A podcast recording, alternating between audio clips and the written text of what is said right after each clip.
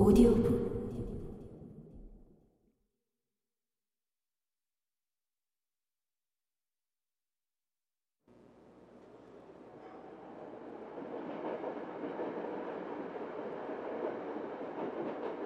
우리는 그날 저녁 풀먼 침대차 구석 자리에 앉아 런던으로 쏜살같이 돌아왔다.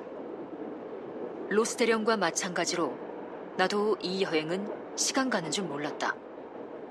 열차 안에서 우리는 월요일 밤에 다트모의 마방에서 일어난 사건에 대한 친구의 얘기에 귀를 기울였다. 물론 홈즈는 사건을 어떻게 해결했는가에 대해서도 얘기했다. 실은 내가 신문을 읽고 생각한 가설은 모두 틀렸습니다. 하지만 신문에도 뭔가 있었어요. 다른 사소한 내용들에 가려서 진짜 중요한 게 안 보였을 뿐이죠. 내가 대번수에 갔을 때는 피츠로이 심슨이 진범이라고 확신했습니다. 물론 증거가 완벽하지 않다는 건 알고 있었죠. 우리가 막 조교사의 집에 도착해서 마차에 앉아 있었을 때였습니다. 양고기 카레가 대단히 중요하다는 생각이 퍼뜩 들더군요. 네, 그때 여러분이 모두 마차에서 내린 뒤에도 내가 넉넉히 앉아 있었던 걸 기억하실 겁니다. 네, 그렇게 명백한 단서를 내가 어떻게 강구할 수 있었는지 스스로 어이가 없더군요. 네, 그런 단서가 무슨 도움이 됐는지 지금도 통 모르겠군요. 대령이 말했다. 아, 그건 내 추리의 첫 연결고리였습니다. 분말 앞에는 아무런 맛이 없는 게 아닙니다. 맛이 역겹지는 않지만 상당히 강한 편이죠. 그래서 보통의 요리에 섞어 넣으면 맛이 이상해서 아마 사람들은 한 입 먹어보고 더 이상 먹으려 들지 않을 겁니다. 카레는 그런 강한 맛을 숨기기에 안성맞춤인 요리죠. 그런데 그 어떤 가정을 하더라도 피츠로이 심슨이 그날 밤 조교사의 집에서 카레를 먹도록 무슨 수작을 부릴 수는 없었습니다.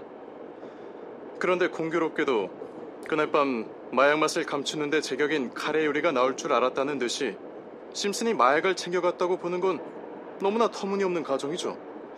그건 생각할 수도 없는 일입니다. 따라서 심슨은 이 사건에서 제외됩니다. 자, 이제 우리는 스트레이커와 그의 아내에게 관심의 초점을 돌려야 합니다. 그날 저녁 식사로 양고기 카레 요리를 선택할 수 있는 사람은 그 둘밖에 없으니까요. 아편은 마구 간 청년에게 줄 요리를 따로 챙긴 후에 넣었습니다. 다른 두 청년은 똑같은 요리를 먹고도 아무런 탈이 없었으니까요. 자, 그럼 부부 가운데 누가 하녀 몰래 그 요리에 접근했을까요? 이 질문에 답하기 전에 나는 개가 짖지 않았다는 사실이 중요하다는 것을 알아차렸습니다. 하나의 추리를 제대로 하면 언제나 올바른 다른 추리가 꼬리를 물고 이어지거든요. 심슨이 등장했을 때 개는 마구간 안에 있었습니다. 그런데 누군가 안에 들어가서 말을 데리고 나갔는데도 그 개는 시끄럽게 짖지 않았어요. 짖어댔다면 다락에서 잠든 두 청년이 깼겠죠. 분명 한밤의 방문자는 그 개가 잘 아는 자였습니다. 나는 존 스트레이커가 한밤중에 마곡간으로 가서 은전박이를 빼냈다는 것을 이미 확신했습니다. 아니, 거의 확신했죠. 그런데 무슨 목적으로? 물론 불순한 목적으로죠. 아니면 왜 자기 마곡간 청년에게 약을 먹였겠어요? 하지만 그 이유는 알 수가 없었습니다. 예전에 조교사들이 대리인을 통해 자기 말이 우승하지 못한다는데 거액을 건 다음 부정한 방법으로 우승을 못하게 한 사건이 덜어 있었죠. 때로 고삐를 당기는 기수가 그 예입니다. 때로는 좀 더 확실하면서도 알아차리기 힘든 방법을 썼죠. 그렇다면 스트레이커는 나는 그의 소지품이 답을 말해주길 기대했습니다. 그런데 정말 기대한 대로였죠. 죽은 남자가 독특한 칼을 쥐고 있었다는 것은 참 인상적입니다. 제정신인 사람이라면 무기로 선택할 리가 없는 칼을 들고 있었다니. 그건 왓슨 박사가 말했듯이 아주 섬세한 외과 수술을 할 때나 쓰는 칼입니다. 그런데 그날 밤 바로 뭔가 섬세한 수술을 하는데 그 칼을 쓸 작정이었습니다. 로스 대령께서는 경마장 사건들을 두루 겪어봐서 잘 아시겠지만 전혀 흔적이 남지 않게 말 오금의 힘줄에 살짝 상처를 내는 것이 가능합니다. 피와 근육을 살짝 베는 거죠. 그럼 말은 다리를 좀 절게 됩니다. 그러면 운동을 하다 다리를 접질려서 관절염이 좀 있는가 보다 하지 부정행위를 했다고는 아무도 생각지 않죠. 그런 나쁜 놈이 있나? 못된 놈! 대령이 외쳤다.